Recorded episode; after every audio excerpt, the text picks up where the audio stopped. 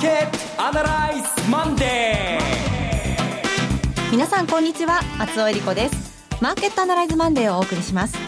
パーソナリティは金融ストラテジストの岡崎良介さん。岡崎です。よろしくお願いします。そして株式アナリストの鈴木一之さんです。鈴木一之です。おはようございます。今日もいらっしゃいます。この番組はテレビ放送局の BS1212 で毎週土曜昼の1時から放送中のマーケットアナライズプラスのラジオ版です。海外マーケット東京株式市場の最新情報具体的な投資戦略など耳寄り情報満載でお届けしてまいります。さて今日はですね岡崎さんいろいろ伺いたいことが いっぱいあるんですけれども、ちょっとね鈴木さん、はい、今週末がいろいろありすぎましたね。いや私は今日月曜日この番組を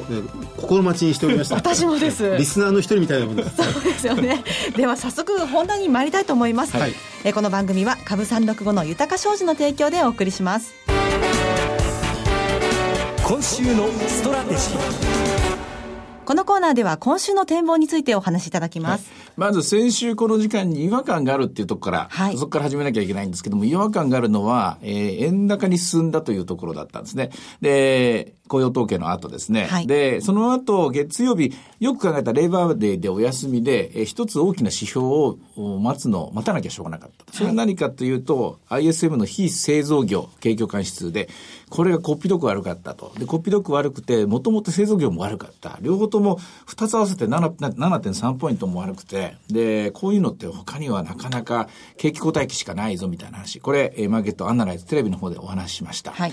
で、マーケットはそれに身構えました。えー、当初のところは、これで利上げを見送るだろうなとみんな、みんな見送あの、思ったと。思ったから円高になってたんですけども。ええー、ところが、あ先週後半になって、えー、ボストン連銀か、ボストン連銀の総裁が利上げの話また持ち返してきた。そうでしたね。で、え、こんな、こんな不安があるのに、こういう不透明感があるのに利上げするんですかと言って、いう、まあ、懸念から株が下がり出した。うん、で、なおかつ、えー、えっと、まあ、金、金は逆に売られて、で、ドルは強かったんですけどそこにやってきてですね、東京時間にドンと落ちたのが、北朝鮮の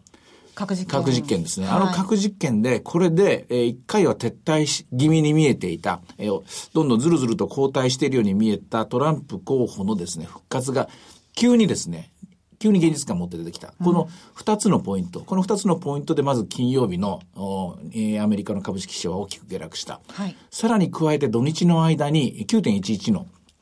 あのセレモニーでヒラリー・クリントンが倒れちゃったんですね。そうですね。脱症状って。これが三つ目の誤算といいますかね、三つ目の、えー、不吉な兆しとなって現れて、そして東京、今日東京マーケットでは、えー、日経平均株価16,600円台へということですか。えー、前引きでは167を回復してますよね。はい、あとニューヨークダウも先物ベースでは1万8000ドル割ってるみたいですから、ですから、この三つが重なって、えー、ここまでですね、えー、ずるずると株価水準を切り下がったと、こういう状況だと思います。うん3つの中で、どれが一番やはり重きを持ってると思われますか、あ3つの中でやっぱりこれは北朝鮮でしょうね。北朝鮮ですか、うん、あれだと思いますね。はい、あれで急、もう急激に、やっぱり、まあ、あの、オバマ弱腰外交とか、はい、あまあ結局もう残り少ないレームダック状況で、で、ここに、ここの感激をついて、えー、北朝鮮がもう、ね、2回目でしたっけ、今年になってから。でも、でもけに、えー、ここでですね、えー、一応、こう、制約条件として、こう、力を加えるはずの中国は何も言わない。おまけに中国との反、はいえー、反目がどんどん激しくなっている。で、こういう複雑な、あ地政学上のリスクのを、まあ、無視して、えー、アメリカの株式市場高値を維持してきましたからね。で、ここで、えー、一気にですね、その分のリスクを織り込もうと思ったら、アメリカの PER、株式市場の PER 一番高いですからね。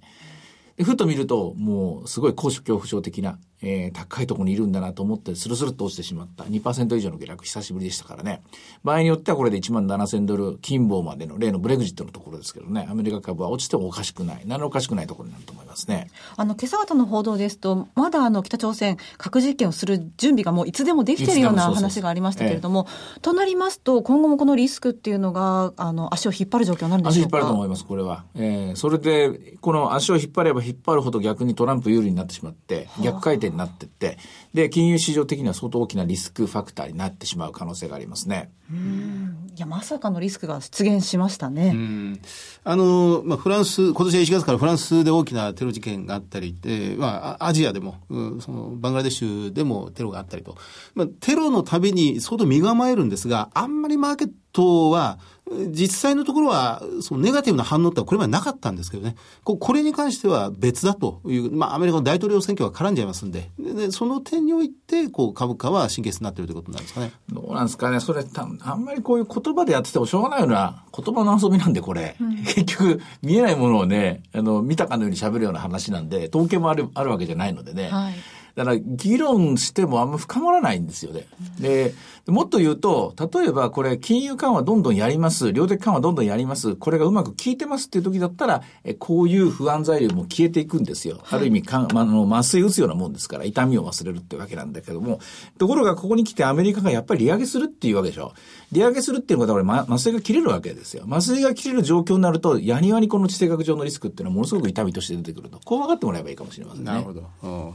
で、その、この、アメリカの金利の上昇という、まあ、2番目のリスクということになるんでしょうかね。で、これに関して言えば、やっぱりこの、ボストン連議のローゼングレーン総裁のこの利上げを長く見送ることがリスクであると。いうことも、やっぱり、そうそう跳ね返ってきたという、えー、12月まで待てないだろうと、待たずに先にやった方がいいんじゃないのかと、長期金利が上がってくる前に、あるいは原油価格が50ドル超えてくる前に、インフレリスクを人々があ認識する前に、まあ、そうでないと株価が本当にバブルになるかもしれない。で、もっと言うと、不動産価格がやはりバブル水準まで来てしまった。このあたりのところを憂慮しての言葉ではないかと思いますね。もともと、ハトですもんね、このボストン連携、ね、そうです。そういうふうに言われてましたね。うん、はい。あの、そうですか。あの、そ、そそうなると、この9月利上げ。で、今週でしたよね。確か火曜日から例のブラックアウト期間に入って、ね。うん、何も出てこないという状況になって、まあ、また9月利上げあるなしをずっと問い続けるようなだと思いますね。時期に入ってくると、えー、でも私はあのテレビでも、あれからセミナーでも、あの、はっきり言いましたけど、利上げはできないと思いますね。この間の ISM の数字を見て、あれで利上げをするっていうのは相当の覚悟があるのか、あるいはもっと他の目的、他の目的というのは、それこそはっきりしたバブルが不動産か株のどっちかに見えていて、それを潰しに入っている可能性があると思いますね。このまあ、金曜日の394ドル安、ニューヨークダウ、この株価下落そのものが利上げに影響するということにもまだこの程度じゃダメでしょう。やはり高値から1割ぐらい落ちてこないと、あの金融市場が不安に思っているって言いますか、え金融市場の混乱を避けるために利上げを見送った。まあ、そんなことは口が下げても言わないでしょうけれどもね、えー、そちらの方向に動く材料には、えー、まだ2%や3%程度ではあ効果がないと思いますね。うんそんないろんなことが、大事なことが決まる下旬なんですけれども、実はですね、あの、このマーケットアナライズマンデーの放送が、来週19日月曜日が祝日でですね、えー、残念ながらお休みなんです。というわけで、あの、次の放送は26日なんですが、うんだからこそ今日いろいろ伺っておきたいんですけれども、では一方で日本はどうなるんでしょうか？日本の方は今日もおそらく5番から日銀の ETF のこうあのこういうですね、介入が入ると思いますので、多少は支えられると思うので、アメリカよりはまだましの、えー、動き方だと思うんですけども、アメリカの株式はやっぱり一番今、あ脆弱な状況にあると思います。ですから、ここから起きる、あの、ロジックっていうのは、えー、っと、金利を上げるかもしれないということであれば、ドルは安定維持で102円台、2円50ぐらい維持されますから、これは日本の株式市場にとってはプラスだと。しかし、アメリカの株式市場が、この間の2%、2.5とかですね、それから5%、10%という大きなストライドで落ちていくような形になると、これがリスクオフの流れを加速してきますから、少なからず日本株が売りになっていくと。うんで、どちらかというと、ここまでは日本株売りのアメリカ株買いというような、はい、国別の、えー、買い売りで言うとですね、こういう関係であったものが、それの反対売買、日本株の買い戻し、アメリカ株の売りという形もあると思うので、日銀の買いと相まってですね、そんなに大きな下落、まだこの段階ではないと思います。ないと思うんですが、それでもやはり、えー、戦略的、戦術的には今週はやっぱり売りからです。やはり買いから入るのは難しいと思います。えー、まず戻りを売っていく。これ1万7000円は、わずかまあ2、300円の話かもしれませんけれども、1万7000台は相当遠く感じてんじゃないかと思いますね、皆さんね。確かにそうですね。アメリカも先週、その340、394ドル安の中でも、アメリカの多国籍企業っていうんですか、うん、あの、ボーイングだとかキャタピラとか、あれが特に大きく下げたんですよね。そうなんですよ。アメリカは、あの、非製造業の ISM でもはっきりしましたけども、とにかく、アメリカという国が初めてじゃな、始まってからですね、アメリカ経済が飛躍、警告してから初めてじゃないかと思うんですけども、外国の景気に左右される経済、うん、えー、外需が落ちることによって輸出が落ちていくことによって注文が落ちて、そしてそれが在庫の異常な増加になって、その在庫を崩していくことで、リセッションが近づいているっていう、今までアメリカの経済これ見たことないですね。うん、アメリカは日本みたいに外需組み立て型の経済じゃないですから、もう強力強力な内需、内需でですね、ドメスティック経済で持っていた国が、初めて在庫調整リスクに直面している。で、その在庫調整リスクは何によってもたらされているかっていうと、外国へのですね、売上の低下ですね、外国からの注文の減少、ここですね。うんえではちょっと前場のそれぞれの指標を見ていきたいんですけれども、はい、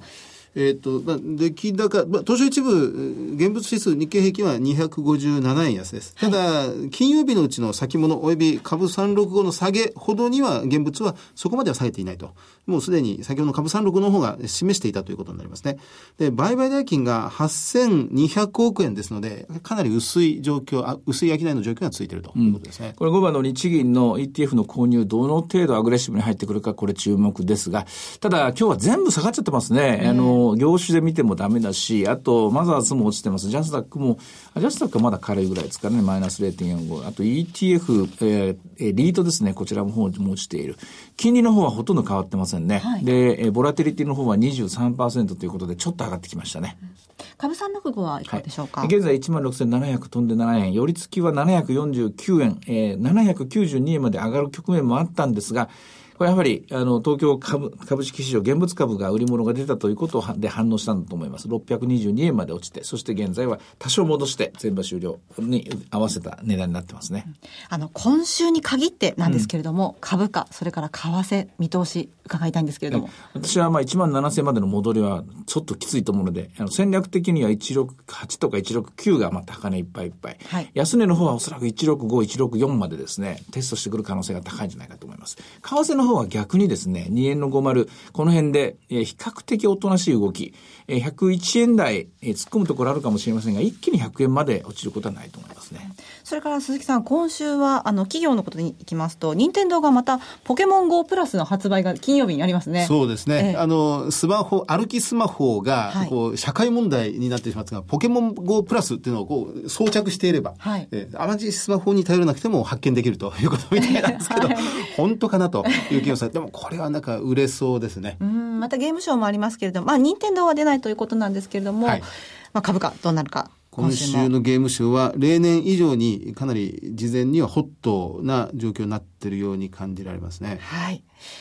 さて、いろいろ展望していただきました。今週末には土曜昼の1時から BS1212 で放送しているマーケットアナライズプラスもぜひご覧ください。また、Facebook でも随時分析レポートします。以上、今週のストラテジーでした。マーケットアナライズマンデーそれではここで株365の豊か商事からのセミナー情報をお伝えします。ニューヨークダウ上場記念特別セミナー in 横浜が10月1日土曜日に開催されます。12時半会場、午後1時開演です。第1部では、遠蔵こと田代岳さんが、混迷相場をどう乗り切るか、遠蔵さんの投資手法を徹底解説します。第2部では、遠蔵さんと大橋弘子さんによる、ニューヨークダウもついに上場。今注目のクリック株365の魅力とは？といったスペシャルセッションが開催されます。そして第3部は岡崎さんによるセミナー、不確実性化の金融市場、週明けの日本で戦うダウ365必勝法です。会場は横浜駅近くにあります TKP ガーデンシティ横浜ホール 6C です。ご応募は豊か商事横浜支店フリーコール0120-997-624 0120-997-624です。受付時間は土日祝日を除く9時から午後8時です。ふるってご応募ください。これ週明けの日本で戦うダウ365必勝法は、えー、大阪でつい話したばっかりなんですけれども、本来ならば今日はアメリカの株式市場大きく下落して、はい、そしてボラテリティも上場したんで、リバウンドしておかしくないところだった。そういう話をしてきたんです。ダウ必勝法的に言うと。ところが、この、えー休みの間にですね、ヒラリー・クリントンが倒れちゃったもんだから、ええこういう時はこの必勝法ダメで、ダメです。役に立ちませんので、ちょっとどうかその辺のところ、えー大阪でですね、ダウ必勝法を聞いた方、話が違うじゃないかなと怒らないでくださいね。こういうことあります。はい。こういう経験も取り込んでの新しいお話を次回されるということですねで。わかりました。そして株三六の豊か表示よりセミナー情報。次はですね、福岡です。ニューヨークダウ上場記念特別セミナー in 福岡が10月15日土曜日に開催されます。12時半会場、午後1時開演です。第1部は大倉隆さんと大橋弘子さんの為替セミナー、本音で言わせでライブ。そして第2部では、大倉隆さんと大橋弘子さんによる、ニューヨークダウンもついに上場、今注目のクリック株365の魅力とはといった特別セッションが開催されます。そして第3部では、岡崎さんによるセミナーがあります。会場は、博多駅、日本生命博多駅前ビル8階、TKP 博多駅前シティセンターホール 6B です。ご応募は、豊か商事、福岡支店、フリーコール0120-998-624、0120-998-624までお願いします。受付時間は土日祝日を除く9時から午後8時です。え以上、株365の豊か商事からセミナー情報でした。では続きまして、毎週土曜日午後1時から放映中の BS1212 マーケットアナライズプラスからセミナー情報です。え今年度初めての東京開催、今日締め切りとなっております。そうですか。はい。えーリアルマーケットアナライズ2016 Waiting for the Sunrise in 東京9月24日土曜日会場は有楽町マリオン内の有楽町朝日ホールですえーこちらの応募は BS1212 マーケットアナライズ番組ホームページからリアルマーケットアナライズの応募フォームにご記入いただくかお電話でご応募ください電話番号は0120-975-724 0120-975-724です。通話料無料、自動音声応答サービスにて24時間ご応募を受けたまっております。え締め切りは本日9月12日月曜日です。え東京はもちろん関東近県の皆さんふるってご応募ください。はい。お待ちしております。そしてその次は初めての富山での開催です。はい。やりました。はいえーリアルマーケットアナライズ2016 Waiting for the Sunrise in 富山10月8日土曜日開催です。会場は JR 富山駅そばにあります壱岐駅間です。こちらのセミナーも BS1212 のマーケットアナライズプラスのホームページよりご応募できます。番組ホームページから応募フォームにご記入いただくか電話でご応募ください。電話番号は0120-975-799 0120-975-799です。通話料無料、自動音声応答サービスにて24時間ご応募を受けたまっております。え富山の締め切りは9月26日月曜日です。これあの直感なんですけどね、長いことをこうやってると、なんとなく1ヶ月後の自分の気持ちっていうのがイメージできるんですけども、10月7 8日でしょ、土曜日これ。はいで、7日雇用統計また金曜日でしょ。はいで、当然そこを織り込んで、えー徹夜で多分資料を作ると思うんですけど、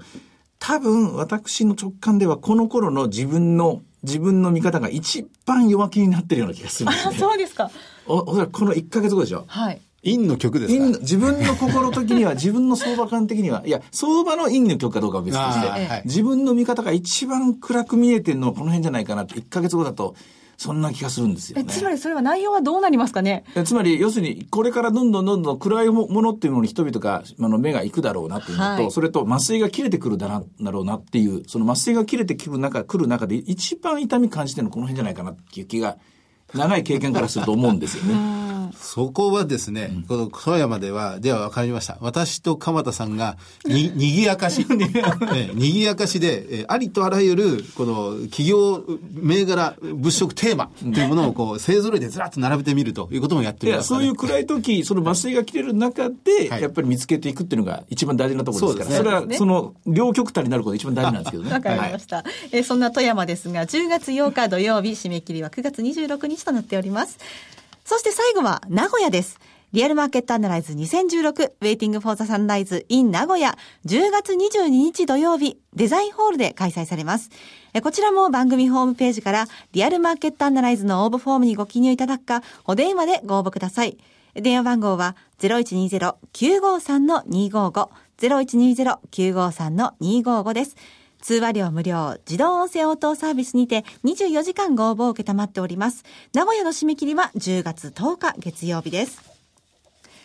最後はテレビ番組のお知らせです。いつでも無料の放送局 BS1212 では今日夜9時から成功の歴史最高を放送します。今回は落語をテーマに東京、浅草、新宿などを訪ねます。江戸時代に成立し、現在まで伝承される和芸、落語。江戸時代最盛期には200件以上の寄席があり、庶民の娯楽であった落語。その落語を通して江戸時代の庶民の暮らしぶり、金銭感覚を再考します。チャンネルの見方がわからない方は、視聴者相談センターへお電話ください。オペレーターが視聴方法をわかりやすくお教えします。フリーダイヤル0120-222-318、0120-222-318、BS1212 視聴者相談センターまで。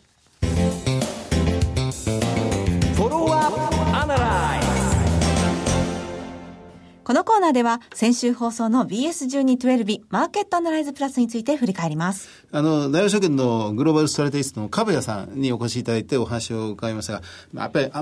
議論はアメリカだったんですけどね、アメリカの利上げのあるなし、あるいはアメアメリカの景気動向、企業業績動向というものをじっくりお話を伺いました。まあ、冷静に、あの人も利上げの可能性は全く否定しませんでしたから、で、なおかつその上で、で、その上で株価の調整はある程度のものは考えなきゃいけないというあの結論だったんで、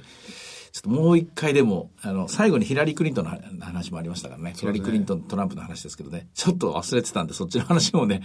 改めてもう一回勉強し、勉強し直そうと思うきっかけになりましたね。あの、ダラーショップ、100円ショップの株価が急落していると。よく見てますね。ね、2兆円、2兆円という時価総額を誇る、う相当大きなダラーショップの株価がどちらも急落しているっていう、ねフードスタンプという、その、えー階層の、社会の階層の、この下の方の人たちに対する給付措置っていうのは、どんどんどんどんカットされるぐらいまで生きているというところを注目されたりなんかしましたよね。まあ、あの、えー株式市場ってど、何かの銘柄がカナリアの役を担って、下がるときに、全体が下がるときに最初に泣くカナリアっていうのが必ず必ずいるんですけど、はい今回ひょっとしたらこの、えー100円ショップ銘柄、アメリカのディスカウントショップ銘柄って言いますかね、えーそういうデフレ銘柄っていうのが、ね、悲鳴を上げたっていうのは大事なことになってるのかもしれませんね。そうですね。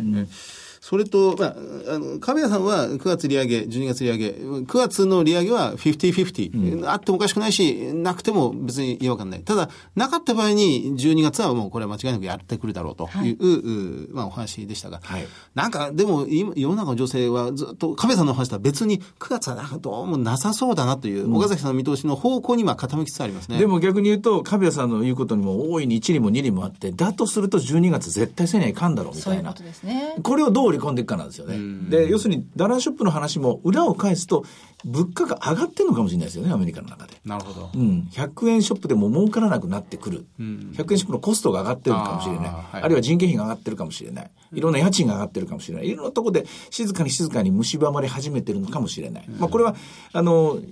目指してたことだだからやむを得ないところなんですけれどもね、ここの痛みっていうのを乗り越えないと本当の景気成長、経済成長にならないんだけれども、今その端境期に入ったのかもしれませんね。物価とはちょっと違うんですが、商業用不動産の価格はもうい2007年、8年の水準飛び越えて上に来ましたもんもショッキングね。ですね。ああいう状態になると FRB としてみ見れば利上げせざるを得ないだろうという意見に傾かざるを得ないですよね。それからブックレビューがありまして、はいあの白川さん、富士通総研の、あはいはい早川さん、ごめんなさいにも伺いましたけれども、デフレマインドが覆っているっていうのは、すすごくね、あのしっくりきましたけれども。企業の投資行動ええ、それから、まあ、賃金、賃利上げ、えー賃上げ行動も全部萎縮してしまってると。そうですねここをもう突きほぐすような政策的な動き、イノベーションをなくちゃいけないということですよね。とマーケットとマインドとは切り離せないんだなと。いや、あの、結局、過疎になったからこの街が錆びれたんじゃない。この街が栄えなくなったから過疎になったんだっていう、そういう本末転倒の議論ですよね。さて、マーケットアナライズマンデー、そろそろお別れの時間です。ここまでのお話は、岡崎亮介と。鈴木和之と。そして松尾恵理子でお送りしました。それでは今日はこの辺で失礼いたします。さよなら。この番組は株三六五の豊か商事の提供でお送りしました。